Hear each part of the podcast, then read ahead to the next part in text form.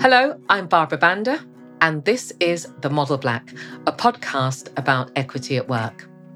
This podcast series aims to create a space where we can have open and positive conversations around race and difference in the world of work. My ultimate goal is to create more inclusive and equitable workplaces. Recognizing, as we do, that achieving equity at work is very much a journey and not a destination. During this podcast series, we're going to have conversations with experts from across the globe exploring what we can all do to make our workplaces more equitable. I'm delighted today to have the opportunity to talk to Amanda Flacks. Amanda is the HR lead for Lindum Group, an employee and family owned construction business. Amanda has had over 20 years' experience in the field of HR, with a particular focus around leadership development, employee engagement, and training. And for the last 10 years, she's specialised in the area of equity, diversity, and inclusion. Amanda previously worked in the NHS, local government, and the railway industry. And she's worked with organisations around a whole range of topics linked to diversity, belonging, and inclusion in the workplace. And she has a particular interest in and focus on culture and dynamics. So, a very warm welcome to you, Amanda. Great to be talking to you today. Lovely to be here, Barbara. Thank you for inviting me. So, Amanda, when we had our kind of pre chat ahead of recording, I was fascinated to hear how you got into the field of HR and EDI more specifically. It would be great if you could tell us a little bit about how you ended up here. So, I actually wasn't supposed to work into HR. I was supposed to be Cracker. For those of you over 45 that can remember an old TV show with Robbie Coltrane, I'd meant to focus around being an occupational forensic psychologist, but actually, in the end, decided, having looked at the field and going to Hull Prison on a day trip, that perhaps wasn't my field, and I'd perhaps focused more on HR. I went across to America and I lived in New York for a couple of years. And when I was over there, I really learned about culture, about difference, about belonging, and more specifically about not quite fitting in. And when I came back from the US, I decided to focus more on the HR field, went into recruitment, um, casework, and then over the years moved slowly towards diversity and inclusion, which is something that I have a particular interest in. Because um, not only did I have the background of living in a different country and realizing that I was very much a product of my upbringing, but also I have friends that are deaf and I sign. And I'd realized that perhaps society has some rules for some people and some rules for others. And from a HR field, that's particularly interesting. So you said you had almost a kind of awakening when you were in the US. Do you want to say something more about that? What happened? Was there a particular day that you had an experience, or was it a more gradual evolution? I think when you first move to a country that still speaks the same language on the surface, you tend to think there's very little cultural difference. And then after you've been there a few months, you realize that your popular references are different, the TV programs that you refer to, the music you listen to, how you think, your values and belief systems are certainly very embedded from where you've grown up. And prior to that, I'd been at university and I'd spent three years living with a friend that was originally from Ghana.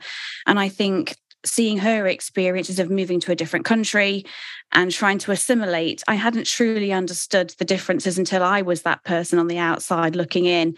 And then suddenly, all the things that she said to me over the years started to resonate because you realize that, in fact, there are more differences than you realize when you start having a conversation with somebody and you refer to something that you think everybody will get. And they look at you a little bit like, I don't really understand what you're talking about. So it's been something that over a number of years I've probably even gravitated towards people that are a little bit different, have different experiences because I love learning. And I love when someone says, I don't agree with you. I think that's a great place to start a conversation, not a great place to finish it. That's absolutely fascinating, Amanda, and great to hear. And as you know, I have a particular interest in this idea and area of lived experience. So you had a lived experience that gave you a different perspective on the world. And I guess what I'm hearing is that you were much more able to empathize with and understand the experience of others who felt that perhaps they were outside of the majority whatever that looked like. Yeah, absolutely. I think that when I moved to the US, it was one of those things where religion's very different, relationships are very different the rules around the workplace are very different. So, sense of humor for certain is definitely one that I could resonate with. I can remember getting pulled in by HR, which is ironic. I made it my field afterwards. And I had this lovely um, American woman sit me down and go, Amanda, I've got a slight concern. We've had a few comments made about the fact that over time you appear to be getting slightly more relaxed with people, slightly more jokey. And then you've kind of pushed into being, upon occasion, a little bit too far. Now, I am British. So, therefore, my approach is you start off being extremely polite to people and over time as you get to know them you relax a little bit. You start making jokes and you sort of build a rapport that way. Now americans are a little bit different. What i didn't understand is that they start off quite brusque dismissive and as they like you more they get friendlier so there was this beautiful time when i got slightly ruder and they got slightly friendlier that we kind of really engaged and connected with each other the problem is is that having been raised in a normal working class family up north you kind of take the joke and you go with it so i kept going and it wasn't until someone explained to me that isn't the culture that isn't the way we do things in america that I sort of sat back and thought, wow, the rules of engagement are a little bit different. And I had to learn the hard way. Yes. So you learnt about that in the US. You came back to the UK and continued to develop your career in HR. Or was that the switch that you made at that time? Tell me a little bit more about how that happened. So I initially went to get qualified as an occupational psychologist because I was particularly interested in how people act in the workplace. It was something around thinking about relationships, but also things like bullying, disengagement, how people have different perspectives in the workplace and how that can impact dynamics. But then, having done that as a qualification, I decided that actually I wanted more the practical side of things. I actually wanted to be in the workplace and build those relationships. So at that point, I moved into the NHS and I moved into HR there, focusing on recruitment and particularly around recruiting doctors around the Midlands so you worked in the NHS, then you moved into local government. So at what point did you develop this interest in the whole kind of equity, diversity, and inclusion field? When exactly did this happen? So I'd been working in HR for around 10 years. And by that point, I'd probably done most of the jobs in HR that you could do. And I met a friend who said that she was going to undertake a sign language course. And I thought, oh, I haven't got that skill. I think I'll pop along with her. And it was through meeting her and through working a lot with the deaf community for a number of years that I started to get a very clear perspective on how life rather looks back at you. We always talk about we see life through our own lens. I think what people don't understand is that the world looks back at you and it makes judgments on you and it pigeonholes you. And that then inevitably has an impact on you as a person. And when I started to see that from a disability perspective, and I'd obviously had my experiences living abroad from a cultural perspective, I'd lived for a number of years from a person that had been from a different country and from a different, different culture, a different heritage these things will start to collide and start to make you realize that my experience was my experience. And that's as a small, round, middle aged white woman. And I've pretty much got that down. I'm not sure what it's like to be a man. I don't know what it's like to be from a different ethnicity or heritage. I don't know what it's like to have certain disabilities. And I think that really piqued my interest into understanding the impacts that had in the workplace, not only for opportunities, but even to attracting people to certain jobs and the self limiting behaviors that we have to, I can't apply for that, I'm not going to succeed at that, and the impact that therefore has on not only the business, but the individual themselves. Right. So you had a sense of the impact that it had. You've then done this sign language course. You're understanding the experience, as we've said, of people who are different from yourself. And then you start to get involved in actually making change happen in the organization. So, how did you make that shift to actually bringing about new initiatives in the organization that you worked in? Was this a, a slow process? Slowly. I think that big change in large organizations is practically impossible. I think the first thing I did was speak to leadership and talk about the impact that excluding some people from even applying for jobs was having upon the diversity of the business. And that's quite hard when you're in Derbyshire. It's a predominantly white area. There are areas of certain affluence. Um, there are some areas where socioeconomic backgrounds are variable, but it's certainly predominantly a middle class area. And I started off talking to leadership about different experiences that people had. I deliberately brought along people that had different experiences of working with the council and working with different businesses within that area. And then I started working with network groups. And that's the first time I think I truly got to get into the nuts and bolts of difference in the workplace because you see surface level quite clearly. I think what you don't see are the embedded underneath problems that sit within a person that actually takes years and years and years to process and can actually really be a self limiting experience. So I started to work with leadership. I worked with network groups. I then made the network groups consider working with local charities so that they could give back. And that brought a whole different dynamic of actually bringing in charities into our business so that leadership could see the impact that the work was having, not only internally to the business, but to local communities. And then I also got us to work with the police, the fire service, the local college, the local university. And it became a real network of change to use each other, to support each other, to learn from each other about best practice, best approaches across a whole range of sectors. And it really gave me the encouragement to continue sort of having those discussions, which sometimes can be very awkward. There's nothing easy about discussing difference. It often makes people hold the mirror and they don't necessarily like that. And I think we can all resonate with that time that we realized we didn't quite do the right thing. And I think that organizations absolutely can do the right thing. And it should be at forefront of all of their strategic planning.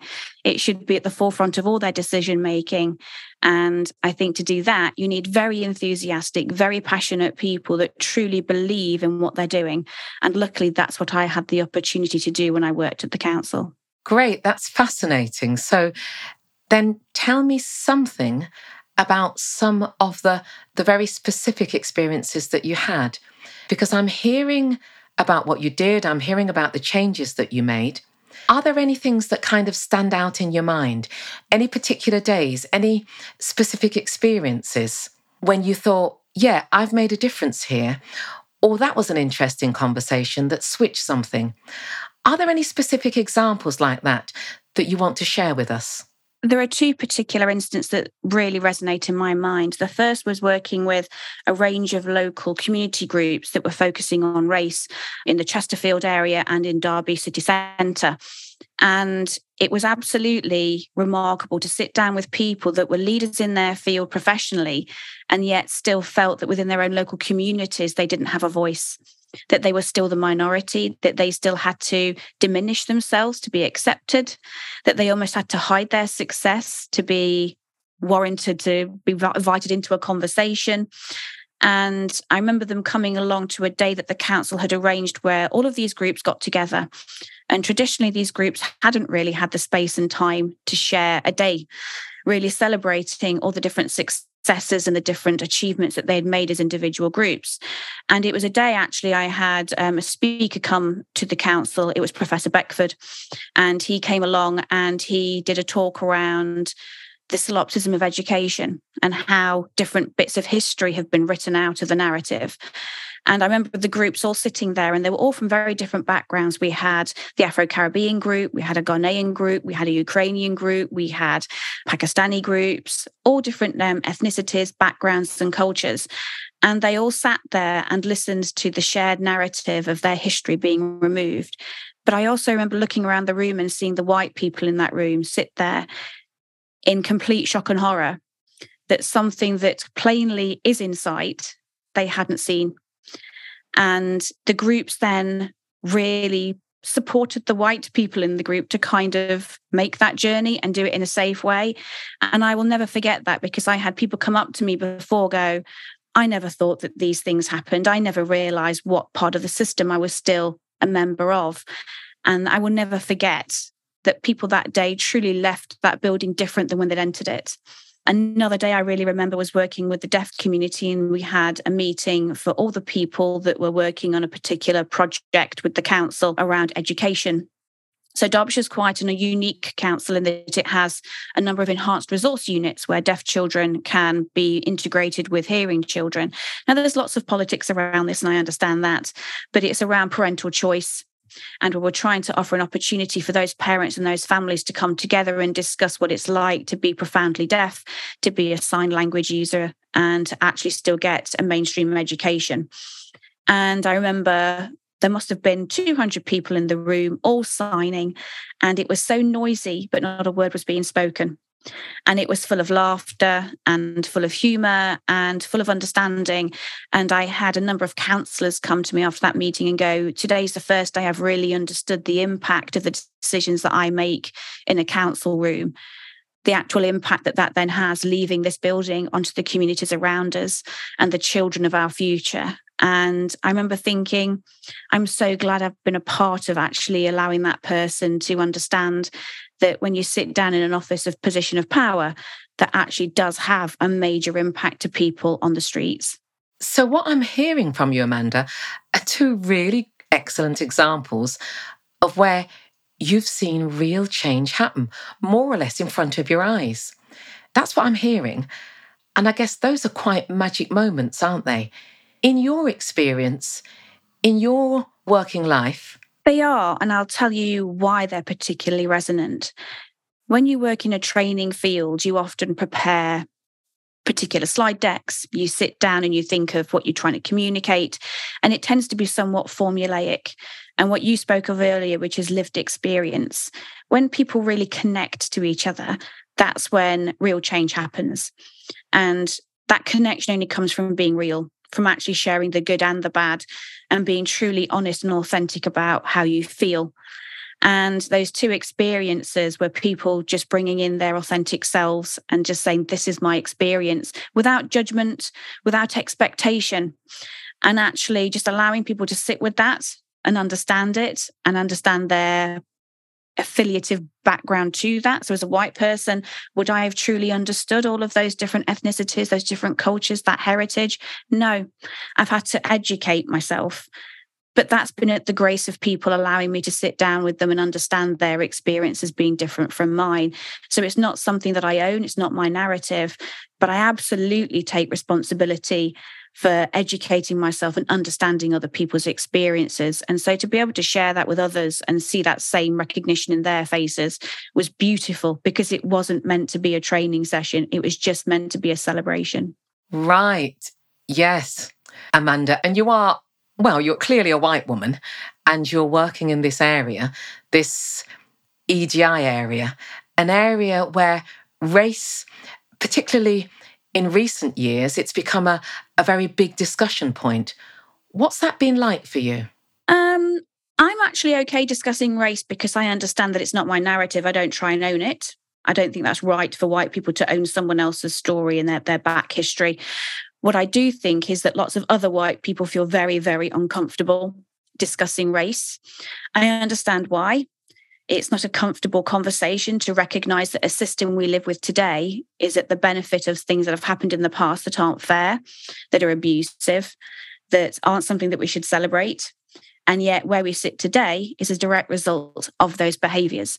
And I think lots of white people sit there and they go, Well, I can't change the past. I can't have an impact on that. So I don't think that it's my narrative. I don't think it's in my power to have those conversations. Well, for me as a white person i think it's absolutely my place to say my life is is through a white person's lens that does not mean that i can't try and understand. And absolutely adjust my behavior where required to really understand someone else's background. And if i don't understand it at least ask questions. I really believe in curiosity. I think the problem is these days white people are very very scared of being curious. I think they're worried about saying the wrong words saying the wrong thing, making mistakes, being labeled as something. And, you know, it's a real pity because all it's about is connection. It's about really understanding someone else's experiences and just really sitting with it. And that's absolutely fine to say, I don't get it. I don't understand that. But let's be curious. Let's ask questions. Let's try and understand a person and their difference. Thank you for that response, Amanda, because I asked that question because, as you probably know, I've spoken to a lot of Black people who are working in this field, and they often complain that they've come up against a kind of wall. And I wonder whether there's some benefit, if I could even call it that, in actually being a white person in this field. Is there a certain connection that you feel that you can make that perhaps allows people to open up? I've had very honest conversations with people, and perhaps that is because I am white, whether it's because also I work in HR and they feel too scared to say no. I don't know about that. But I think that when someone looks like you and sounds like you and thinks like you, that can be a bad thing. But I think when it comes to discussing the same barriers, it can be a positive because people go, well, actually, you get it. You're white. You understand where I'm feeling awkward. Do I think it's a benefit to be white working around any area of diversity and inclusion? It can be. I think it can also make people say, well, how would you know? It's not your experience. It's it's not your heritage. It's not your culture. And they're absolutely right to pull me up on that. I can't own something that I'm physically not. That's not my story here. All I want to do is to allow people to understand that their experience is through their lens.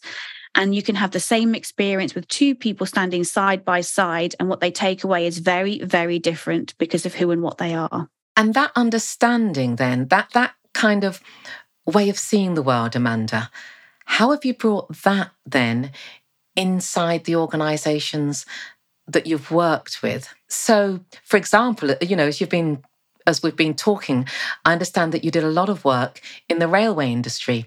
So, how have you brought those ideas, that understanding, into the work that you did there, for example? So, we've tried a number of things. The first thing I did was to focus on leadership, and I brought all of the leaders across a number of rail organizations together into one session. And I brought a footballer that I I knew to come in and talk to him about his experiences around race. Now, the reason I selected him was because he'd been very successful he'd really managed to break through the ceiling and be someone that people respected and saw as a success. And so I thought with these leaders that had a very similar socioeconomic background, there might be some some level of connection there, even if race wasn't that connection. And it definitely raised lots of questions. And afterwards, I had so emails and phone calls and discussions with people saying, I had never realized the barriers that existed and how much adjustment black people had to make to be seen to fit into the narrative of well you're allowed to be successful because you have these characteristics and this leader spoke of having to i believe it's what you discuss in your book a little bit about self-silencing softening certain aspects, hiding difference. So, particularly around alcohol and the drinking culture, he'd had to sort of accept changes around that. And it's things that people had never even thought about. And leaders do have great conversations, I think, now around gender difference. They were discussing the fact that people had parental responsibilities. What they weren't discussing was things around religion. They weren't discussing things around different cultural aspects. And, you know, it was really interesting to see them go through that change. They then wanted me to speak to frontline staff. And this is where actually things got a little bit more difficult so I met with um, some middle managers in the organization and we were discussing why is it that in the rail industry there are no black leaders? I mean there are none in the uk that are black. And the response i got was black people don't like trains. Mm. yes. So to which i kind of stopped what i was saying and I, I had a slide deck prepared and i actually just stopped and said okay i'm just going to stop this right here. Let's just talk why do you believe that? Now, in that room, there was one black man and his head was down. He didn't look up throughout the entire hour and a half discussion.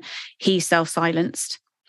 And we all sat there and discussed all these different things about barriers and experiences and judgments and stereotypes.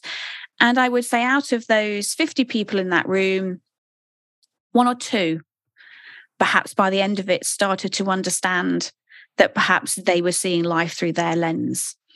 It wasn't until afterwards, and that's where something I think in your book, where you wrote about people saying, Oh, can I just have a word afterwards? There was probably four or five people that came up to me, and it was outside the building, outside of eye shot and earshot of any of their colleagues. They said, Thank you.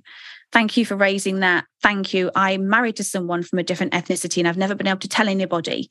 Thank you for raising that. I've never had to sort of had the courage to do it myself and you've raised it and I really appreciate it. And I had the same discussion with women as well that actually felt that they were being self-silenced and having they were having to soften themselves and change themselves into this version of themselves that fitted into the wider group. And you know, it's when you see that that people actually are too scared to have honest conversations with colleagues that you realize that, yeah, leadership might be getting there. They might actively be encouraging you to go and talk to staff. Some staff are really, really wanting to get engaged. They really believe in people being their authentic selves in the workplace. And there are others that just don't see it. They genuinely don't see racism, sexism, phobias around sexuality. They mm-hmm. don't see difference in disability. They just don't see it because, as far as they're concerned, they're kind. Therefore, why why is there a problem? We're all just kind, right? Yes, and that's the challenge, isn't it? You've got different groups because what you've explained beautifully is that there are these different responses that you've got from different levels within the organization. And I really love what you've just said about people coming up and chatting to you afterwards because of what you've done. Because what you did do is to make it safe for hopefully safer for them to start to have those conversations after you've left. Because in many cases, it's what happens after you leave the room that matters as well. Isn't it, Amanda? As a kind of HR professional, that really matters to you. Absolutely. I think culture is something that leaders and businesses really need to focus on. And we have to accept that if we have an organization where there's more than one workplace, you're going to have microcultures. And each experience for those employees will vary. So when I talk about go, working in the rail industry, it had depots, it had headquarters, it has stations, and different types of jobs tends to attract different types of people. So if we think about engineers, you're going to have analytical people. If you think about people working in training, they're going to be people people. Not always, but generally as a rule. So when you have these conversations, different approaches need to occur. So an approach I would often take is around making it into games. So gamification discussions so you sort of roll a dice and you do snakes and ladders and you say, okay, you've landed on this particular date. Well, on that date, we introduced an act around disability. Why was it at that date? And you can see people going, Oh, I don't understand why. And a discussion occurs. And then you roll it again and it lands on something about race, something about gender. And, you know, you can try and have conversations in different ways. It's difficult to have one approach where in a HR team you can say, this is the approach we're going to take to diversity and inclusion. It just doesn't work. You need to take a modular approach. It needs to be an ongoing conversation. You need to instigate cultural change where people feel truly safe to say, I don't agree. I'm not happy. That isn't appreciated. And I think that a really big barrier, one that I definitely have come across in a number of sectors, is the idea that banter isn't bullying. Mm. Now, they're very, very linked sometimes, but they're not always the same. And it's really, really easy. So, anyone listening today, banter is two people who like each other stepping up to the oche and having a laugh. They both know that they are having um, a, a, sense of humor. Not, there's no intention there to hurt each other. And if one person says, I'm done, it immediately stops with respect. Banter is where you target somebody, you have a go at them, they don't have the power to reply. And when they say stop, the other protagonist does not. So, anyone saying it's just banter, well, if it's not a friend, if it wasn't with friendly intent, if you didn't immediately stop when they asked you to, it's not banter. You've crossed a line. And people just don't seem to understand the difference. Yes. And I guess explaining things in the way that you've just beautifully expressed them, that's part of the change that you want to see in organizations.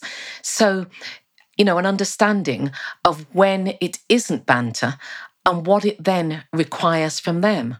And do you also talk to people about allyship, if we can call it that, about speaking up, calling out when they see something that isn't banter? About people speaking up in those kinds of environments. To what extent is that something that you've been involved in? Oh, gosh, absolutely. It's definitely, again, I always have the belief that if it's everyone's responsibility, it tends to be no one having accountability.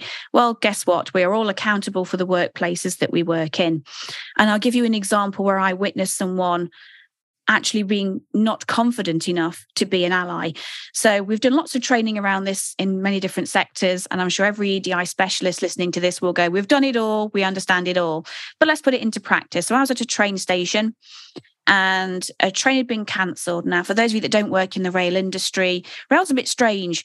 What happens is if a, a, company decides not to run a train, they can just literally dump you at any station in the country. And it might not even be a station where they have any control over that station. So you can get left at a station and then all the staff go, why is this train suddenly disembarking? I've got no idea why. And they have to quickly learn that this train's been stopped. And they've then got to sort out the hundreds of commuters that have just been abandoned partway through their journey. And on this particular day, I was at a station and this occurred. And there was a member of staff, and she was approached by two men simultaneously. One was a white man, one was a black man. They were both impeccably dressed, clearly going to a meeting in London, clearly from, you know, very affluent backgrounds. And they behaved identically. So they were both irate, they were both angry, they were both frustrated. They both had obviously a very clear commitment to getting back to London at a specific time. And they were just trying to say to her, look, you can't just leave us here in the middle of the country. We need to get back to London. How do we get there?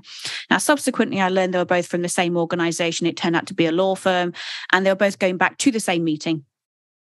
The reaction from the member of staff was to physically step back from the black person and say, You are threatening me, and to start phoning the British Transport Police, who actually are the people that monitor train stations.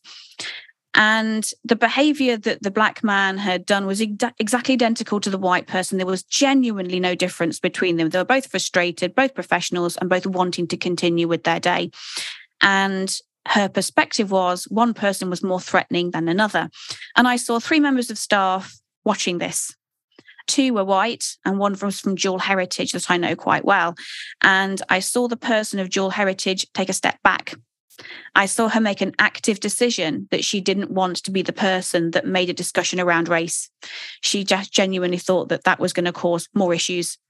And I saw a white person step forward and go, okay, this really isn't a discussion around that. We're not calling the police. Let's just try and get you on your way. And they took over. Now, the two other people stood in silence. And they clearly were both very uncomfortable with the behavior that they'd seen. They were both equally disagreeing with what the person was doing, but neither felt the confidence to do it.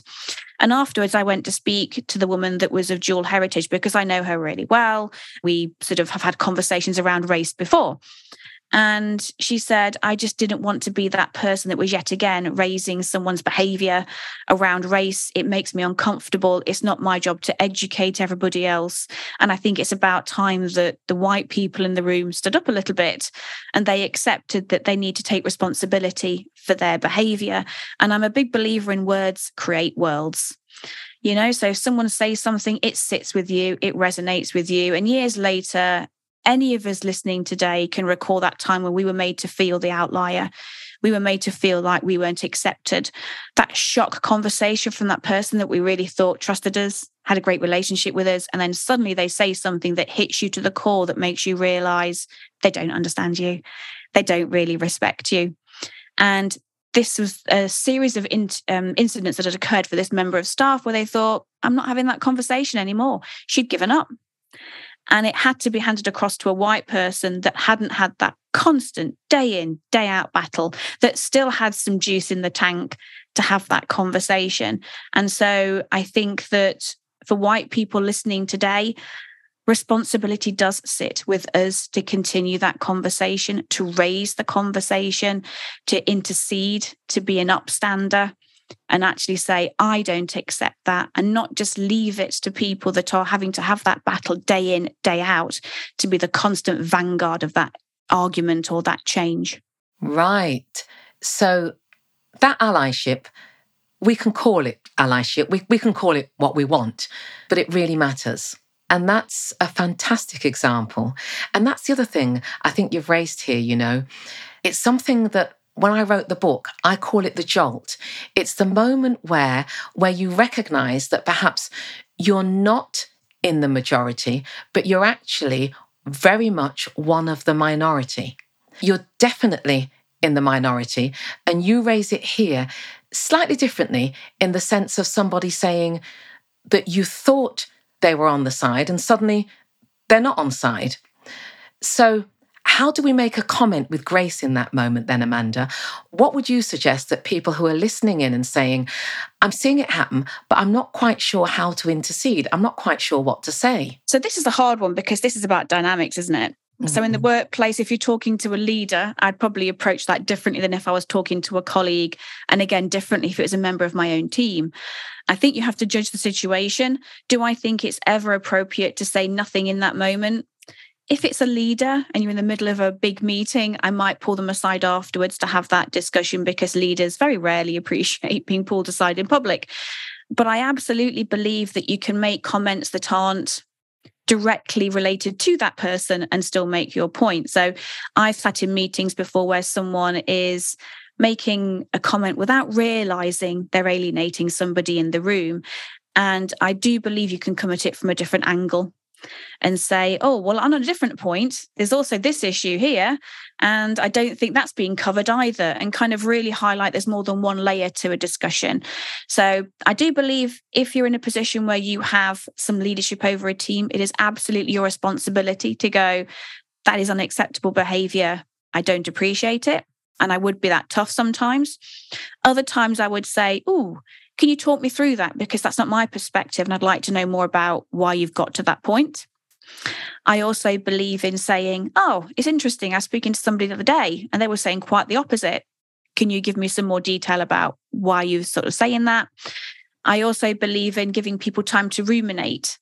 So sometimes I have said to people, I'd really like to think about what you've just said. And later on today, I'm going to give you a call and I'd love to chat further. So you're not really giving them much but you're giving them time to step back and think about what they've said. It's really hard. Workplaces are political. And sometimes the dynamics of the power of a relationship can certainly impact how comfortable you feel about having that discussion with somebody. What I would say is if you don't feel confident in the time, that's fine. I'm not sitting here saying we should all be raising flags at left, right, and centre and entering to arguments. What I do believe, though, is that we have a responsibility to say to somebody that it really isn't my perspective and I'm uncomfortable. It doesn't make me feel that we are working in an inclusive way. And we do know that businesses that are more inclusive tend to be more successful. And, you know, we they think about when we create things like laws, we create laws not because we're sitting there in a corner somewhere thinking, gosh, I really think we could do with more rules. We create laws because something's gone wrong because there's an inequity, because there's a problem, and we put safety mechanisms in place to try and redress that balance. And that redressing of the balance needs to happen in conversations too. So we need to create our own rules around us. So when I start with a new team, I almost lay out my my, my ground rules, my expectations of behavior. If you're around me, I expect these things. And, uh, you know, if I'm not doing the right things back, I absolutely expect you to knock me back into line too, because I can stumble over things, I can make mistakes. Everyone has prejudice everyone can have stereotypes in their heads and we can all sit there at the end of the day and go look wow i totally got that wrong. And that's on me. It's not on them. That's on me. And i need to adjust and i need to change. So I think it's constant re education, constant checking yourselves, and constant reanimation of a discussion to make sure that everyone's definitely traveling in the same direction as you and that you're not being really unclear about how you want to work with people. Good. So, some really nice tips there, I think, for people who are listening to this podcast, things that they can start to think about doing with their teams and ways that they can really think about actively intervening. So, some terrific examples there and some wonderful tips again from you, Amanda. So, Amanda, 10 years in this EDI field, and I'm kind of focusing on that area. If I ask you to reflect on it, where have you seen the greatest progress over that period? I think that people are definitely happier having a discussion around sexuality, around gender, around parental responsibility. I think race is definitely lagging behind that. I think that's for sure an area where people are less comfortable. I think that leaders are more aware that if employees are happy and content, they'll perform better and their businesses will perform better. So culture is becoming a larger discussion. I think that when it comes to HR, particularly, I have noticed in the last few years that when it comes to testing, we are making better decisions around the tests that we implement during the recruitment process. And we are definitely able to test for things like cultural bias, gender bias in testing, and realign tests to really be the best example for recruitment rather than just thinking, oh, we've used it for 20 years, we're going to continue mm-hmm. using it. But I definitely think that race is something that's lagging behind. I think that other areas of diversity have definitely taken a step forward. And, you know, it's even now today we're having a discussion around race because we say ethnic minorities. Well, let's be quite clear ethnic majority in the world, just ethnic minority in the UK. So, you know, let's set that narrative straight for a start. White people are the minority in the world. We just happen to be the majority in this country. And thank you for that. And if there was one thing that you would say to somebody listening today, someone who's struggling to have a kind of conversation around race, what would you say to them? Be curious. Ask questions. Don't shy away from it. And there's there's ways of asking questions where I think the difficulty is sometimes people ask a question and it comes across as judgmental. So, you know, you think about someone saying, Oh, how long have you been here? Well, there's an assumption there that because your skin color is different, that you're actually not born in this country. You know, so they've asked what they think is a curious question, but they've covered it in judgment and assumption and stereotypes. So it's really useful to say to people, I'd love to know more about your background. I'd love to know more about your heritage and culture. I love learning about different cultures, different traditions, different histories that families have, because I genuinely enjoy thinking, oh, never heard that before. Tell me more. And I think that if we just approach things with more a voice of curiosity, I think that white people have to accept that sometimes we're going to say something, we're going to get it wrong, and you might be corrected that's okay. It's okay to make a mistake and say, I've learned from that and I'm going to move on from it. It's not done with the purpose of humiliation. It's done with saying, I've had enough of someone saying the wrong thing to me and I really want you to say the right thing. Well, if I came up to you and, and misgendered you, if I assumed something about you, you would correct me. And it's no different around race, where, people are allowed to say, that's not my background, this is. That's not my culture, my heritage. And it's okay to have someone say, I would prefer you say this. It's not done with the intent of humiliation. It's just done so we can have a great conversation and really connect honestly. So I think that we definitely need to get better at being told that's not right and accepting sometimes we're going to get it wrong, myself included. And I've been corrected so many times, but I've learned from it. So, Amanda, thank you so much. And just as we're kind of getting to the end of what's been a really great conversation, I just want to share something with you.